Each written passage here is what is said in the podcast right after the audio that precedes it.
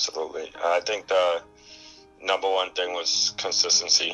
Um, yeah, I made a lot of money in the streets. I changed the way we sold drugs in New York. Um, my cases also like being used as a as a case study for like DEA training uh, in New York, uh, which is insane. And I found that out because I was I was training the my arresting officer's uh, partner now uh, to become an FBI agent. سلام. داستان این قسمتم در مورد یک کارآفرینه. فقط این کارآفرین راهش از دانشگاه استنفورد و MIT شروع نکرده. تجربه کاری هم تو شرکت های بزرگ نداره. بلکه از توی خیابونای نیویورک شروع کرده.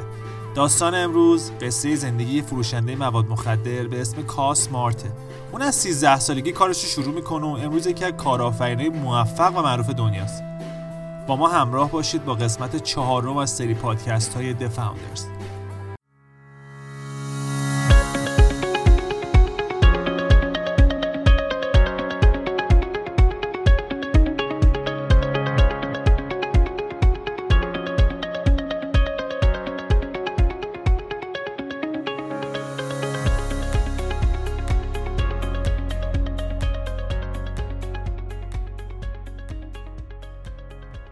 کاس از 11 سالگی شروع می‌کنه به مصرف مواد مخدر.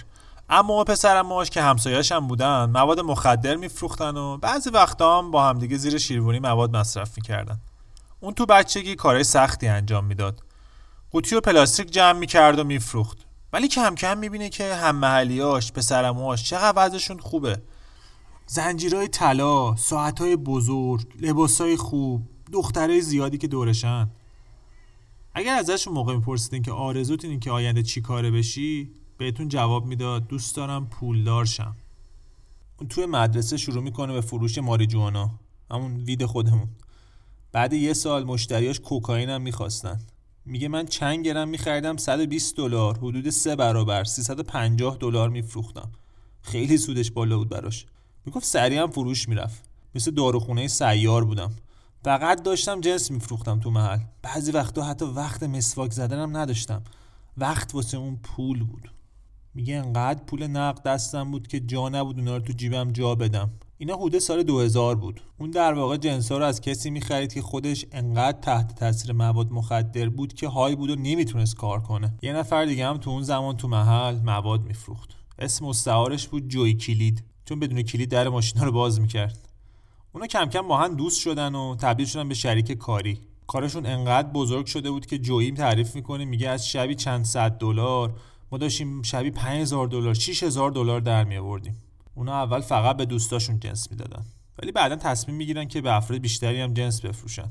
کاس میره یه کت شلوار خیلی خوب می‌خره و خیلی حرفه‌ای شروع می‌کنه به فروش. دیگه راحت شده بود. نه پلیس بهش گیر می‌داد چون دیگه اون لباسای گشاد گانگستری تنش نبود.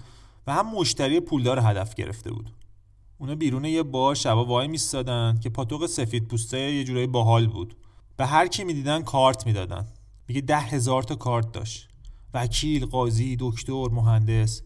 خب روی کارت هم طبیعتا ننوشته بود. مواد مخدر فروش. نوشته بود happy ending یک پایان خوشحال. معنیش یه جورایی دو پهلو بود؟ کسی که باید می‌فهمید البته می‌فهمید. البته باید بگم که happy ending به اون معنی رایجشم تو آمریکا جرم حساب میشه. ولی جوی میگه که من حاضر بودم منو به این جرم بگیرن تا جرم فروش مواد مخدر. این تغییر target market یا همون بازار هدفشون باعث شد که از خورده فروش به یه عمده فروش تبدیل بشن. به قول خودشون اونا تبدیل شده بودن به برند Louis Vuitton تو فروش مواد مخدر. به قول ایرانیا خیلی لاکچری و منطقه یک جنس میفروختن. اونا متوجه شده بودن که یه سری مشتری استرالیایی براشون خیلی سوده بود. چون استرالیا یه جزیره است دسترسیش هم محدوده. مواد اونجا به شدت گرونتر از آمریکاست. پس برای مواد خیلی راحت هزینه می‌کردن. خیلی هم خوشحال بودن از این خریدشون. فکر می‌کنن یه دیل و آفر خیلی خوبی گرفتن. حالا مشتریاشون از همه جا بهشون زنگ می‌زدن. اونا هم جنس میبردن در خونه تحویل می‌دادن. اینا همه سال 2005 قبل از اینکه گوشی هوشمند به بازار بیاد حتی. اونا قبلا پیاده یا با دوچرخه می‌رفتن مواد توضیح می‌کردن. الان زیر پاشون بی ام دبلیو بود. ولی مشکل اصلیشون حجم کار بود. نمی‌رسیدن به همه خدمات بدن. تصمیم می‌گیرن که آدم استخدام کنن. البته بچه مواد فروش نه. برای حفظ کلاس کاریشون از آدمای مسنتر 40 50 ساله استفاده می‌کردن. با ظاهری آراسته ترجیحاً بدون سابقه کیفری که احتمال دستگیریشون کمتر باشه. بهشون هم زیر 12 گرم کوکائین می‌دادن که اگه دستگیرم بشن جرمشون خیلی سنگین نباشه.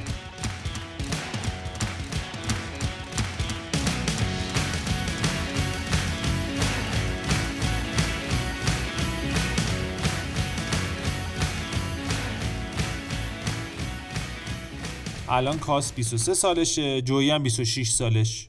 اونا سالیانه دارن 4 میلیون دلار پول در میارن. 20 نفرم کارمند دارن. خیلی از جای نیویورک هم کاور می‌کنن و پوشش میدن. اونا نه مالیات میدن نه چیزی. تقریبا اکثر پولی که در میارن براشون سود بود. اصلا نمی‌دونستن با پولشون چیکار کنن. کاس میگه که ما حس رئیس جمهوری داشتیم. هر کاری دوست داشتیم می‌کردیم. یه سیستم خیلی منظم هم داشتن. چهار تا آپارتمان هم برای توضیح داشتن. کلی هم افراد زیر دستشون کار می‌کردن که این جنس رو پخش کنن. کم کم این کار برای کاس خسته کننده شده بود. این یه شرکت. صبح می‌رفت سر کار میومد خانوادش هم خیلی بهش فشار میوردن که ول کنه این کارو. جالب بدونین اون سه تا خواهر برادر داره. اونا مسیر زندگیشون کاملا متفاوته. اونا همه تو دانشگاه درس خوندن و الان دارن تو شرکت های بزرگ کار می‌کنن و خیلی موفقن. برادرش یه جورایی میگه من هیچ برادری نداشتم. هر کی ازم می‌پرسید شما چند نفرین گفتی ما سه نفریم یعنی دو تا خواهر دارم. همیشه وجود این برادرش کاس و انکار می‌کرد. البته خب تعجبی هم نداره.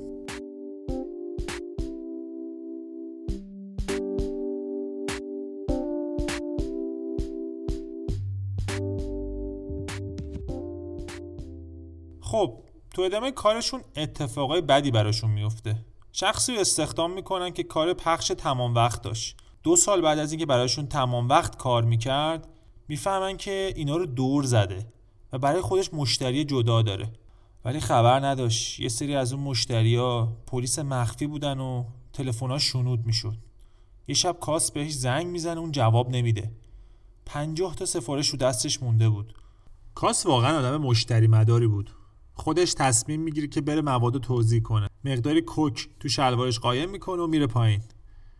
یه نفر بهش نزدیک میشه. میگه آقای کاس مارته. اونو کسی با اسم رسمی صداش نمی‌کرد هیچ وقت. یهو برمیگرده می‌بینه یک عالم پلیس دورشن و دستگیرش می‌کنن.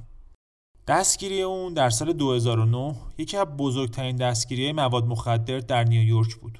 اون به هفت سال زندان محکوم میشه. دوستش جویی هم سال 2011 دستگیر میشه و به 9 سال زندان محکوم میشه. ممکنه الان هم در زندان باشه هنوز. تو زندان شوره خوبی نداشت. دکترها معاینش می‌کنن و میگن کلسترول به شدت بالاست. اگه با همین رویه بری جلو احتمال سکتت تو پنج سال آینده بالاست. بعد چند وقتم سر بازرسی بدنی با یکی از مامورا دعواش میشه. سی روز میفته زندان انفرادی. داخل زندان انفرادی بود که جرقه یه کار به ذهنش می‌خوره.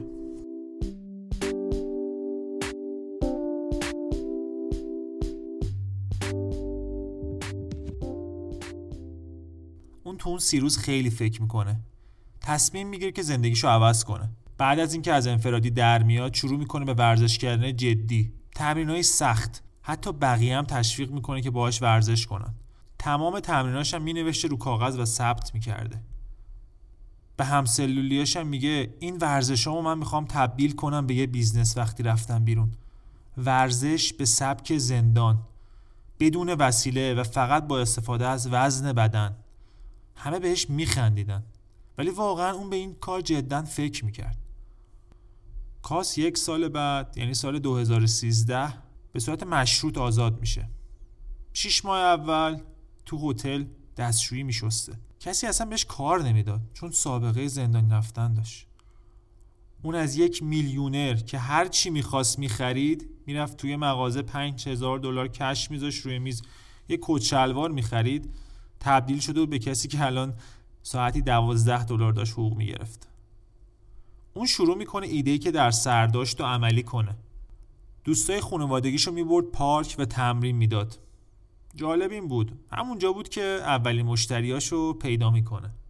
میگه یه روز در حال تمرین کردن بودن که یکی میاد باشون تمرین کنه. میگه که آقا شما پول دادی؟ طرف میگه نه. چقدر اینم یه ذره فکر می‌کنه میگه 200 دلار. میگه 200 دلار در ماه. میگه خلاصه بردمش دم ATM بانک و 200 دلار ازش گرفتم. همین میشه که کم کم مشتریاش زیاد میشن. زمستون هم که می‌رسه میره یه جایی رو یه ساعتی اجاره می‌کنه و اونجا به مردم تمرین می‌داده. کاس سال 2014 اولین شریک کاریشو پیدا می‌کنه. اسمش از جن. جن خیلی با کاس فرق داره. اون خانوادش همه پلیسن. خودش هم حتی داره فکر می‌کنه که بره عضو پلیس بشه. اون جنو توی اپلیکیشن آنلاین به اسم Tinder پیدا کرده بود. در واقع این دو نفر یه جورایی دوست دختر دوست پسرم هستن. جن اون موقع توی شرکت کار marketing می‌کرد. اون کاس رو کمک کرد که به کارش یه ساختار بده. چون کاس اصلا با روش مدرن آشنا نبود. وقتی رفت زندان اصلا گوشی هوشمندی وجود نداشت.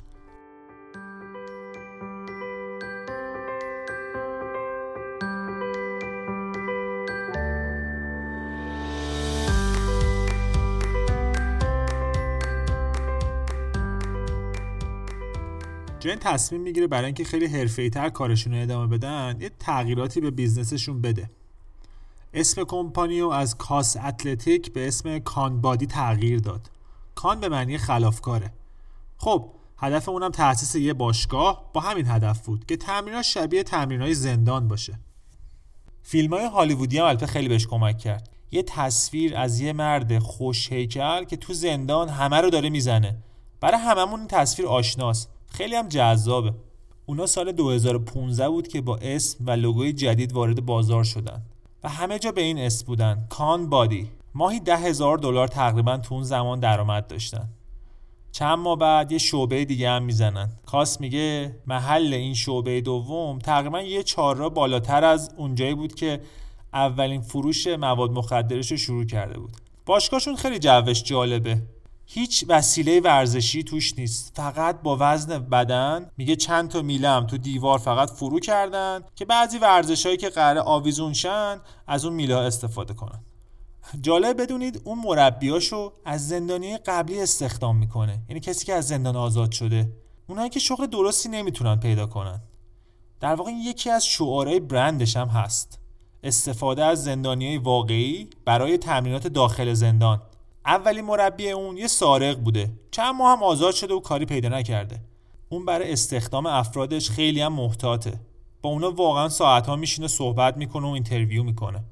دنبال چیزایی میگرده که تو زندان انجام دادن. میگه به نظرش اگه کسی تو زندان واقعا تلاش کنه قطعا بیرون از زندانم خیلی با انگیزه است. اون البته خط قرمز هم داره. میگه من اصلا متجاوز جنسی استخدام نمی‌کنم ولی ممکنه قاتل استخدام کنم.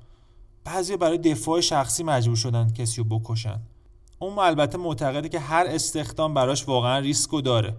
ولی افراد حق دارن که بهشون شانس دومم داده بشه. حالا از کاس یه می‌پرسن که اصلا چجوری مشتری می‌گیری؟ اون میگه من برای مشتری گرفتن همون کاری رو می‌کنم که تو مواد فروشی می‌کردم. قبلا می‌رفتم با کارت دم یه سری بار به افراد پولدار کارت می‌دادم.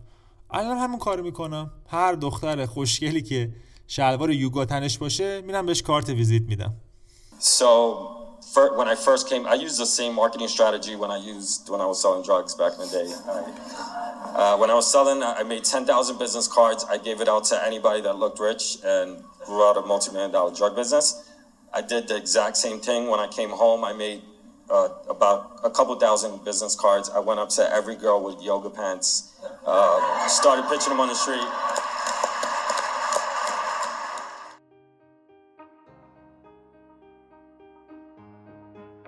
اون به آمریکا بسنده نکرده و الان تو لندن هم شعبه زده.